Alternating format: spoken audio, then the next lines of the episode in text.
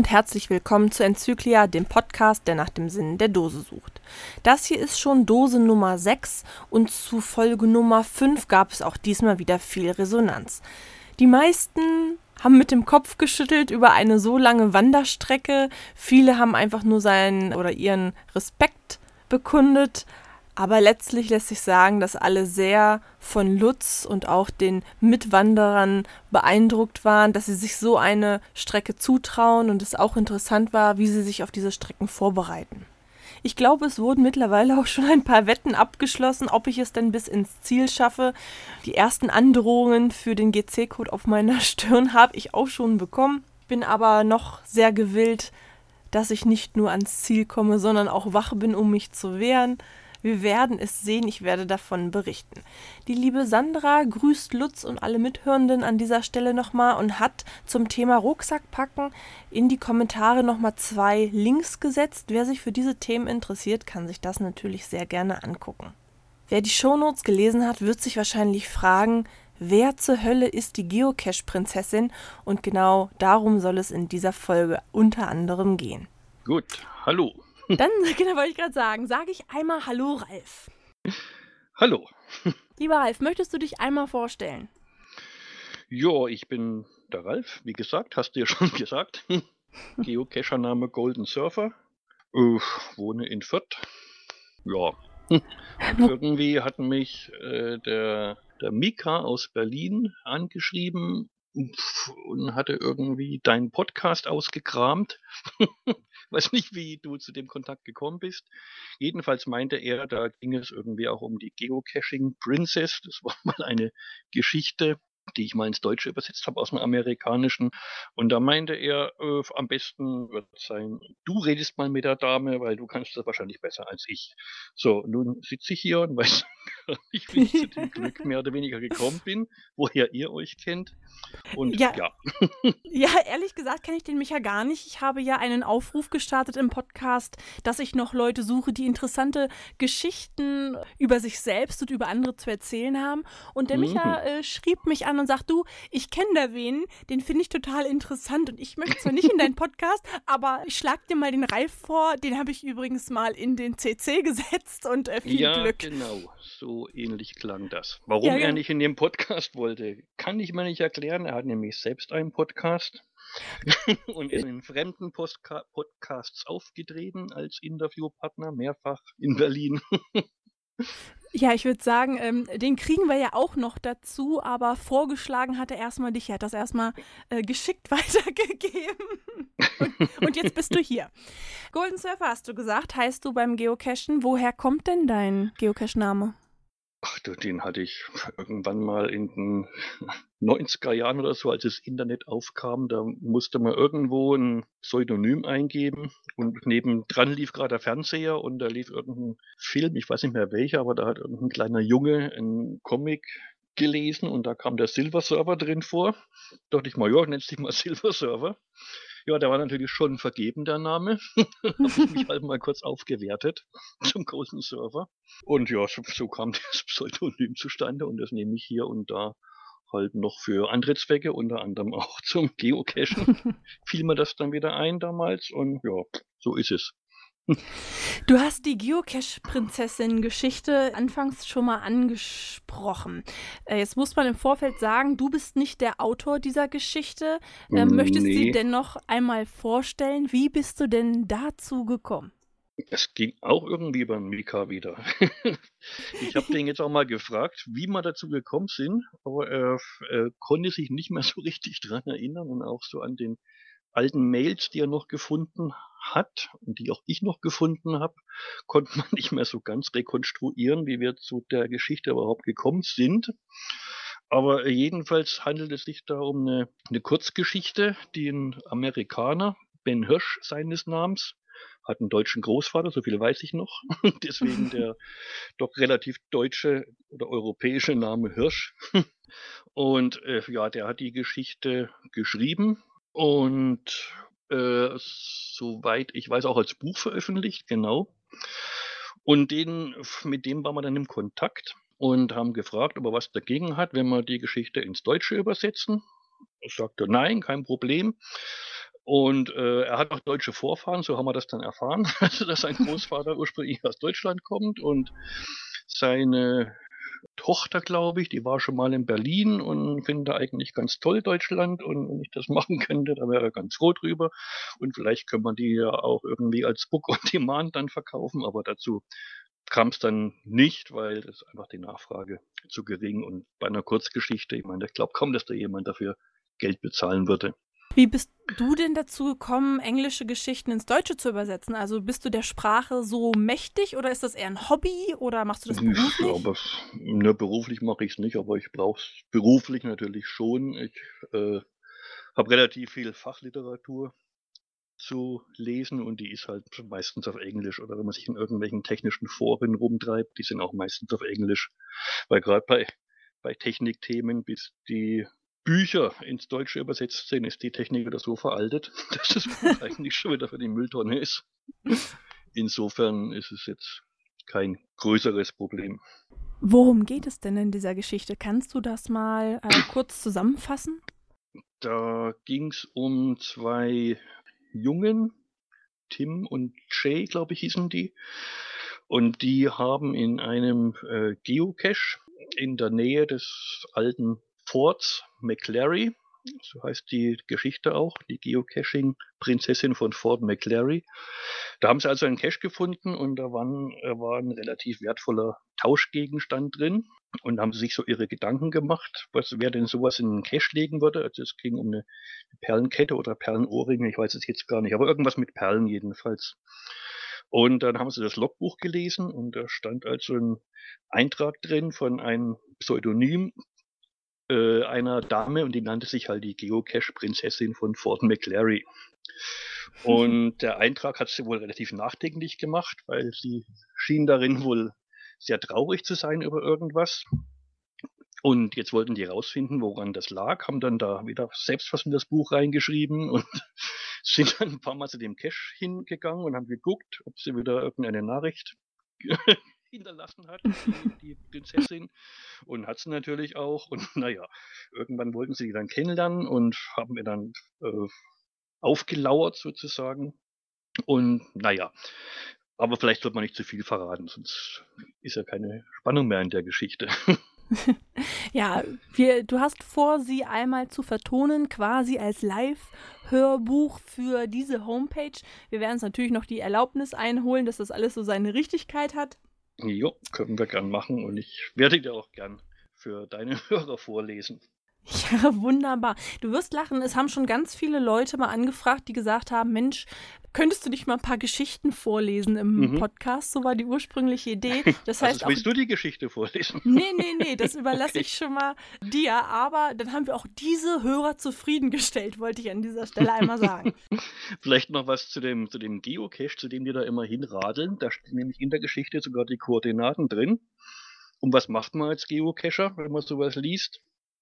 Man kontrolliert. natürlich nach, ob es da wirklich einen Cache gibt. Und exakt an der Stelle gibt es auch einen Cache. Und er heißt, oh Wunder, Fort McClary Cache. Nein. ist aus dem Jahr 2001 und den gibt es heute noch. ja, gut, das ist, ist natürlich ein gut. ganz normaler Tradi, ähm, halt irgendwo in der Nähe oder auf dem Gelände eines alten Forts. Aus dem 17. Jahrhundert oder so stand drin. Von der Geschichte an sich steht nichts im Cache. Ich habe jetzt die ganzen Logs nicht gelesen, das sind etliche hundert. Okay. Aber ich weiß nicht, ob der, der Cache-Owner überhaupt Bescheid weiß, dass sein Cache Gegenstand einer Geschichte ist. Frag den noch, wer den will, kann den nachschauen. GC11D9 ist die Geocache-Nummer. Kann man sich gern mal informieren drüber. Ja, ich werde das in den Show Notes einmal auch noch verlinken. Das geht, glaube ich, dann am schnellsten. Dann ist es einfacher, ja. Genau. Kennst du denn noch andere Geocache-Geschichten außer diese? Ja, es gibt mittlerweile sogar ein paar Bücher von Geocachern. Namentlich überrascht mich jetzt natürlich etwas. Das hätte ich mir die mal rausgesucht. Aber ich habe schon ein, zwei gelesen. Ganz berühmt denn... natürlich der, das, das Buch vom, vom Bernhard Hoeker. Der hat ja, der ist ja auch bekennender Geocacher. Ja. Und hat irgendwann ein Buch drüber geschrieben. Das ist, dürfte das bekannteste natürlich sein, weil halt die die Person Bernhard Hoeker hm. relativ bekannt ist im, im Fernsehen halt.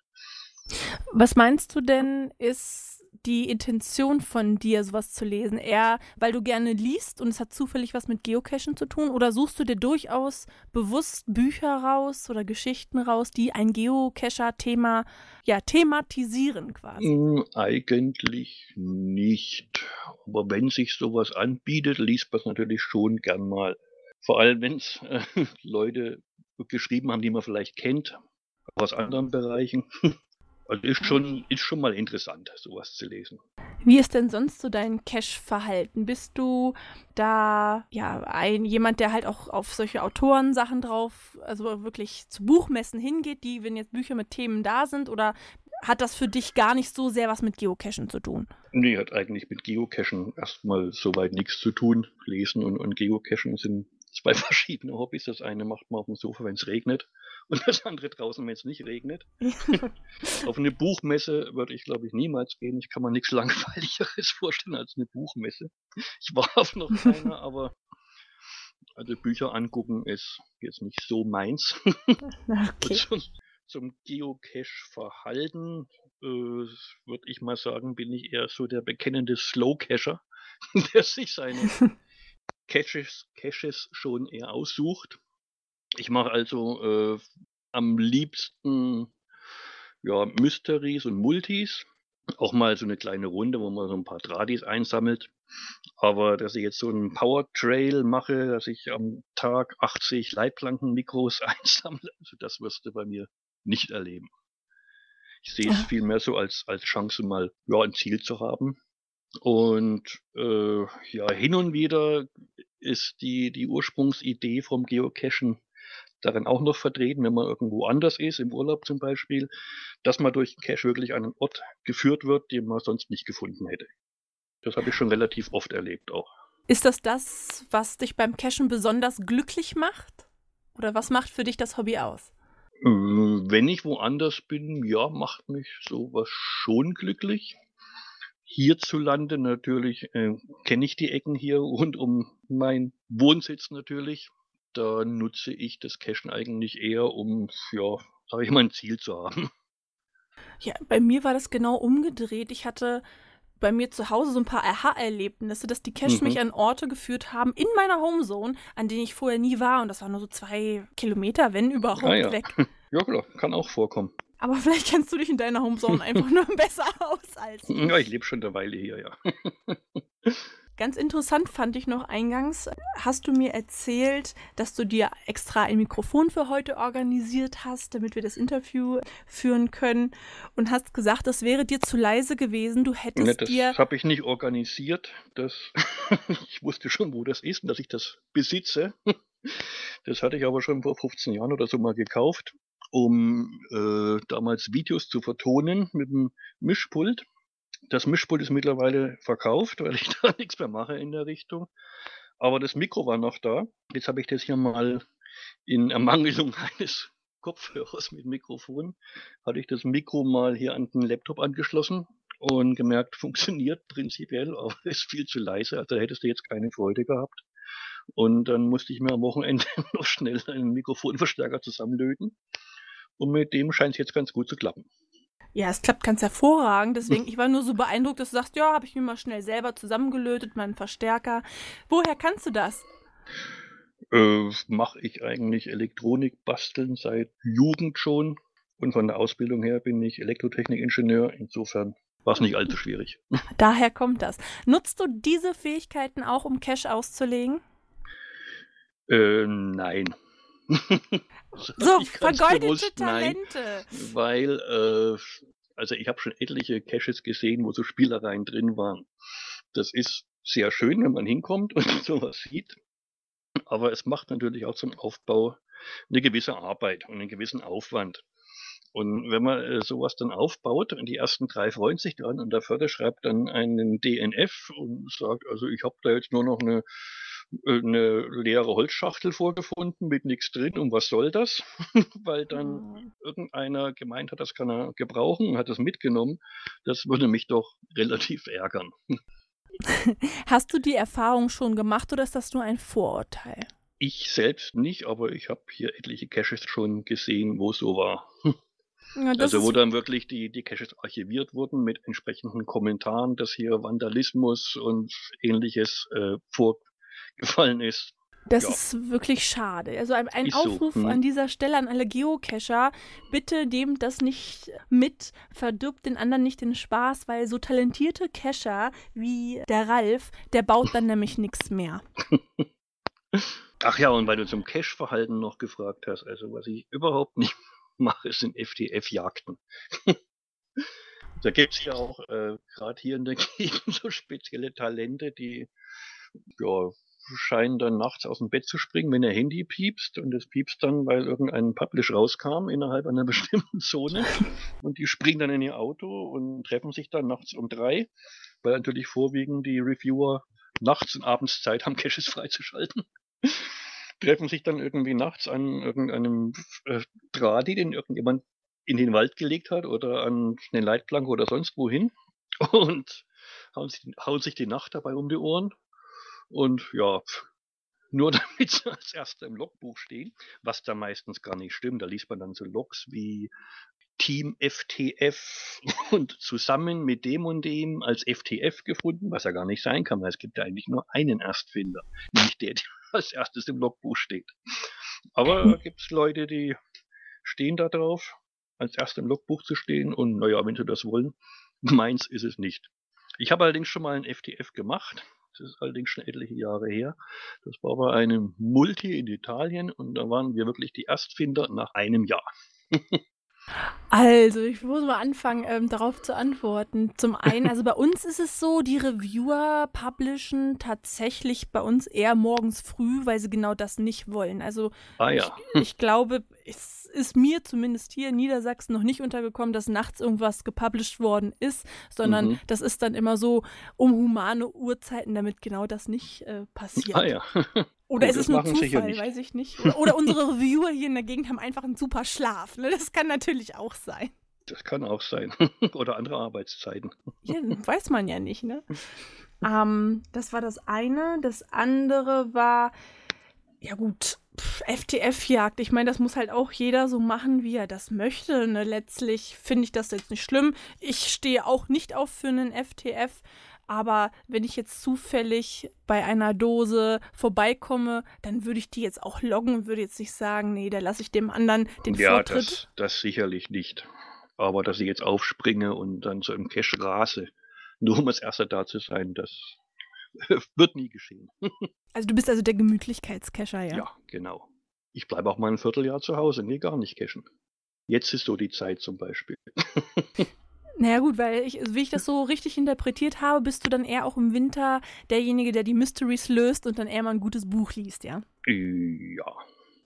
Integrierst du denn deine Familie in dein Hobby? Gehst du alleine los oder seid ihr Gruppencacher? Ja, meine Frau geht hin und wieder mal mit, vorwiegend im Urlaub. Und ja, unser Sohn, der ist aus dem Alter raus. Das war, wo der kleiner war, noch interessant. Aber ja, sobald sie, sag ich mal, in die Pubertät kommen, haben natürlich die Kinder oder Jugendlichen dann andere Interessen, als im Wald nach Dosen zu suchen. Das kommt wahrscheinlich später wieder. Ich höre das in letzter Zeit immer so oft. Ja, meine Frau kommt immer gerne mit im Urlaub. Wenn sich eine Frau angesprochen fühlt, ne, ich würde auch mal, ja, XY, die Urlaubscacherin, wäre auch ein schönes Thema und darf sich sehr gerne bei mir melden. nee, die, sag mal so, sie geht gern mit. Sie ist dann auch, wenn wir zu zweit cachen gehen, diejenige, die dann immer die Dosen findet. Muss ich ganz ja. ehrlich sagen. Äh, locken darf dann ich. Sie hat dann zwar irgendwann mal einen Account angelegt, aber also da ist relativ wenig drin. da kriegt dann auch schon mal eine E-Mail, e wo drin stand, äh, ja, ich habe dich in meinem Logbuch gesehen, warum hast du nicht online geloggt? Und da hat dann geschrieben, äh, habe ich wohl vergessen, warum ist das wichtig? Ich logge eigentlich nicht online. Ich bin oh. so blöd hinterher dann die ganzen Logs einzutragen. Och, der arme Owner, der sich da Mühe gemacht hat mit seinem Cash und dann lockt immer keiner. Ich finde das immer ganz traurig, weil ich freue mich auch immer, wenn Leute mir einen netten Log schreiben, dann. Naja, man kann ja auch ins Logbuch einen netten Log schreiben. Also ich glaube, ich habe nur einen Cache, also das ist halt auch ein riesen Logbuch, wo man wirklich noch sich traut, was reinzuschreiben, ne? Aber die meisten mehr als einen Satz. Hast du das schon mal gesehen, dass da jemand Romane in den Ja. äh, Dick schreibt? Doch, das gibt's. Das gibt's selten, aber es gibt's. da sind meine Caches wahrscheinlich nicht gut genug. Äh, meistens liest man sowas dann bei, bei längeren Multis, vorwiegend so, wenn man im Gebirge unterwegs ist, wo es also wirklich schwierig ist, an den Cache ranzukommen, wo man ein paar Stunden Bergwanderung hinter sich hat. Dann nehmen sich die Leute dann wirklich Zeit und machen Rast am Ziel und schreiben auch einen längeren Log. Ja, die meisten Logbücher sind auch einfach so klein, dass man sich auch gar nicht traut, da so viel reinzumalen, oder? Wenn Ja, das stimmt natürlich auch. Wenn du natürlich nur eine Filmdose vorfindest mit so einem Logstreifen, da schreibe ich auch nur einen Namen rein und längs vor der Cache und das war's. ja, wir haben, wenn wir jetzt mal in einer größeren Runde unterwegs sind, dann loggen wir sogar immer mit Teamnamen, dann über so zum Beispiel Team Vatertag oder so, damit wir die Scho Logbücher sogar ein bisschen schonen. Wir sind da so totale rücksichtsvolle Cacher und dann höre ich so, ja, da schreibt man noch ewige lange Na äh, Sachen rein. Das machen wir irgendwie nicht. Ja, sagen wir mal so, also ich versuche bei meinen Caches zumindest immer ein richtiges Logbuch reinzulegen und keinen Logstreifen. Und Ja. ja, meine Caches sind eigentlich auch vorwiegend im Wald und ja, nicht in irgendwelchen Soundsfällen in der Innenstadt, wo man sich dann nicht traut, den rauszunehmen, weil 20 Augen aus 10 Fenstern einen beobachten können. Ja. Insofern nehme ich dann auch richtige Dosen, also mindestens small, und da passt dann auch immer ein richtiges Logbuch rein. Ja, das finde ich ganz wunderbar. Da passen nämlich auch genug Tauschgegenstände Genau. rein. Ich tausche zwar selbst kaum noch was, außer vielleicht mal ein TB oder eine Coin natürlich. Aber es gibt halt wirklich Leute, die mit ihren Kindern losziehen und das ist natürlich das Größte für die, wenn die da irgendwas finden, was sie dann tauschen können. Schickst du wirklich noch Coins auf Reisen? Äh, ja, wenn ich eine finde, Ach so, also du Cache behältst oder sie auf nicht. ein Event, dann schicke ich die natürlich weiter. Ja, so, also, Selbst schicke ich keine Coins mehr auf Reisen, nee. aber du hast welche, willst du damit sagen? Ja, sicherlich. Die kommen dann auch zu Events mit und dürfen dann da gern discovered werden, wer das mag. Bist du so ein Discover-Terrorist? Nee. Ja, also hier und da, wenn ich auch. eine schöne Coin sehe, discovere ich die auch. Aber dass ich mir jetzt hier auf dem Event die Zeit nehme und ellenlange Listen abschreibe oder hunderte von Fotos von Coins mache, die ich dann hinterher nicht entziffern kann, das mache ich nicht. Ja, gut, nee. Ich eigentlich auch nicht. Gut, dann habe ich eigentlich keine Fragen mehr an dich. Möchtest du noch irgendwas loswerden? So spontan eigentlich nicht. Aber den Mika werde ich natürlich grüßen und äh, werde ihn so lange nerven, bis er natürlich auch bei dir im Podcast mal auftritt. ja, vielen Der Dank. kann freu dir dann mich. auch erzählen, so als kleinen Teaser kann er dir auch erzählen, warum er nie einen Found lockt auf Geocaching.com, sondern immer nur mit Notes lockt. Also Leute, Das kannst die du gar, schon mal im Hinterkopf behalten. Okay. Also Leute, die keine Founds loggen, das finde ich ja eigentlich blöd, ne, weil ich so denke, da können, da machen sich Leute so Mühe, aber wenn man dann wenigstens eine Note schreibt, dann ist es ja, glaube ich, nochmal was anderes. Ich bin gespannt, interessiert mich sehr, lieber Mika, wenn du das hörst, dann äh, melde dich bei mir. Ich habe ja deine E-Mail-Adresse mittlerweile Er wird schon. Haha.